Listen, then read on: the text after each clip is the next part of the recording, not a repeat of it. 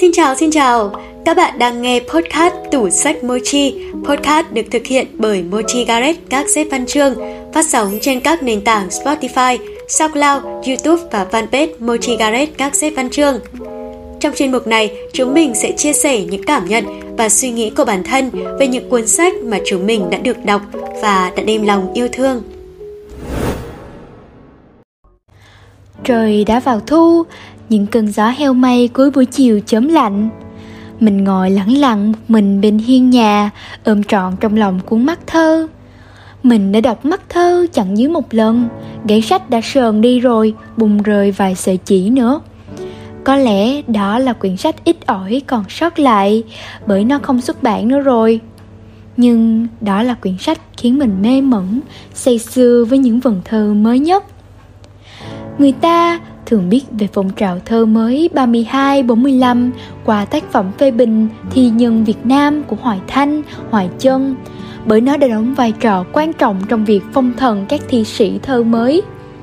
Nhưng nhà phê bình thực sự khẳng định được sự chuyển dịch của các đỉnh cao thơ mới thì phải kể đến nhà phê bình văn học Đỗ Lai Thúy với tác phẩm Bắc Thơ sử dụng một bút pháp hoàn toàn khác, một góc nhìn hoàn toàn khác với hoài thanh, hoài chân. Đỗ lai thúy đã đưa ra một cái nhìn đầy mới mẻ về thơ mới, một cách nhìn của thế giới đương đại. Đỗ lai thúy bắt đầu xuất phát trên hành trình thám mã của mình qua ngôn ngữ tác phẩm, chứ không phải qua tiểu sử tác giả hay hoàn cảnh xã hội. Với ông, đó là tiếng nói của con người, là sản phẩm người giống như một nhà thám hiểm. Đỗ lai thúy truy tìm từng dấu vết, giải mã dấu vết, mở ra cánh cửa xâm nhập vào tâm thức nhà thơ để khám phá. Với ông, khám phá là một sự thưởng lãm. Trong quá trình ấy, kiến thức khoa học và phương pháp luận là cần thiết. Nhưng cần thiết hơn hết là trực giác, một thứ bản năng tinh thần giúp linh hồn của nhà phê bình có thể vượt qua khác biệt về thời đại để tiếp xúc với linh hồn thi sĩ và điều ấy khiến tác phẩm mắt thơ toát lên khí vị của một người nghệ sĩ Đỗ Lai Thúy trở thành một nhà phê bình đa tình, người có thể cảm được cái tình của mỗi nhà thơ. Trong mắt thơ, Đỗ Lai Thúy đã thành công trong việc đi tìm chân dung của mỗi nhà thơ. Qua cách ông đặt tên mỗi chương, người đọc có thể thấy rõ phong cách, tư tưởng thơ của mỗi thi sĩ. Thế Lữ, người bộ hành phiêu lãng, Xuân Diệu, nỗi ám ảnh thời gian, hay Huy Cận, sự khắc khoải không gian, vân vân và vân vân.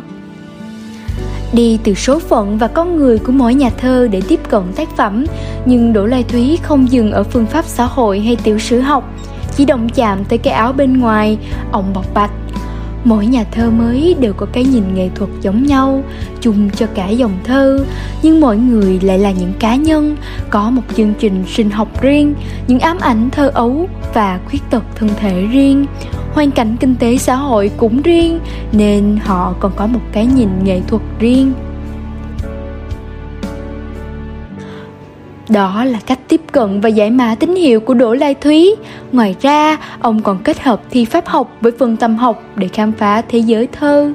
Tìm hiểu về tiểu sử của nhà thơ giúp ông có nhiều hiểu biết nhất định về thời đại, môi trường sống, gia đình, các thói quen, sở thích những yếu tố để phát họa nên chân dung một con người nhào trộn những kiến thức này với các ký hiệu cần được giải mã trong tác phẩm hoặc hệ thống tác phẩm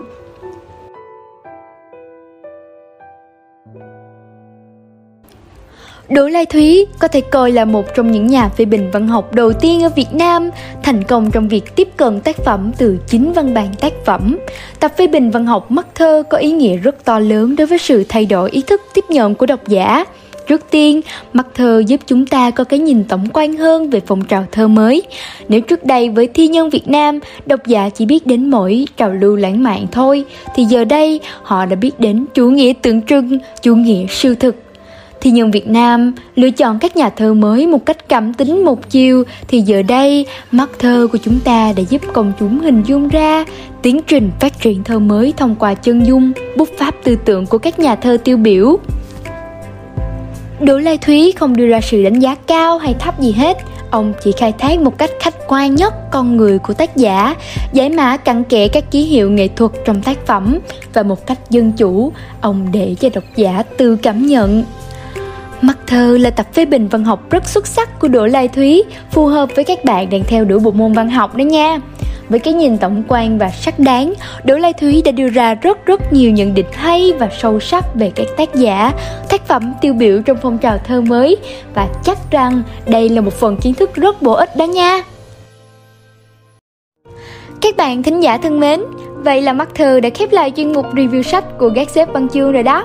Cảm ơn các bạn đã đồng hành cùng chúng mình trong số phát sóng đầu tiên này.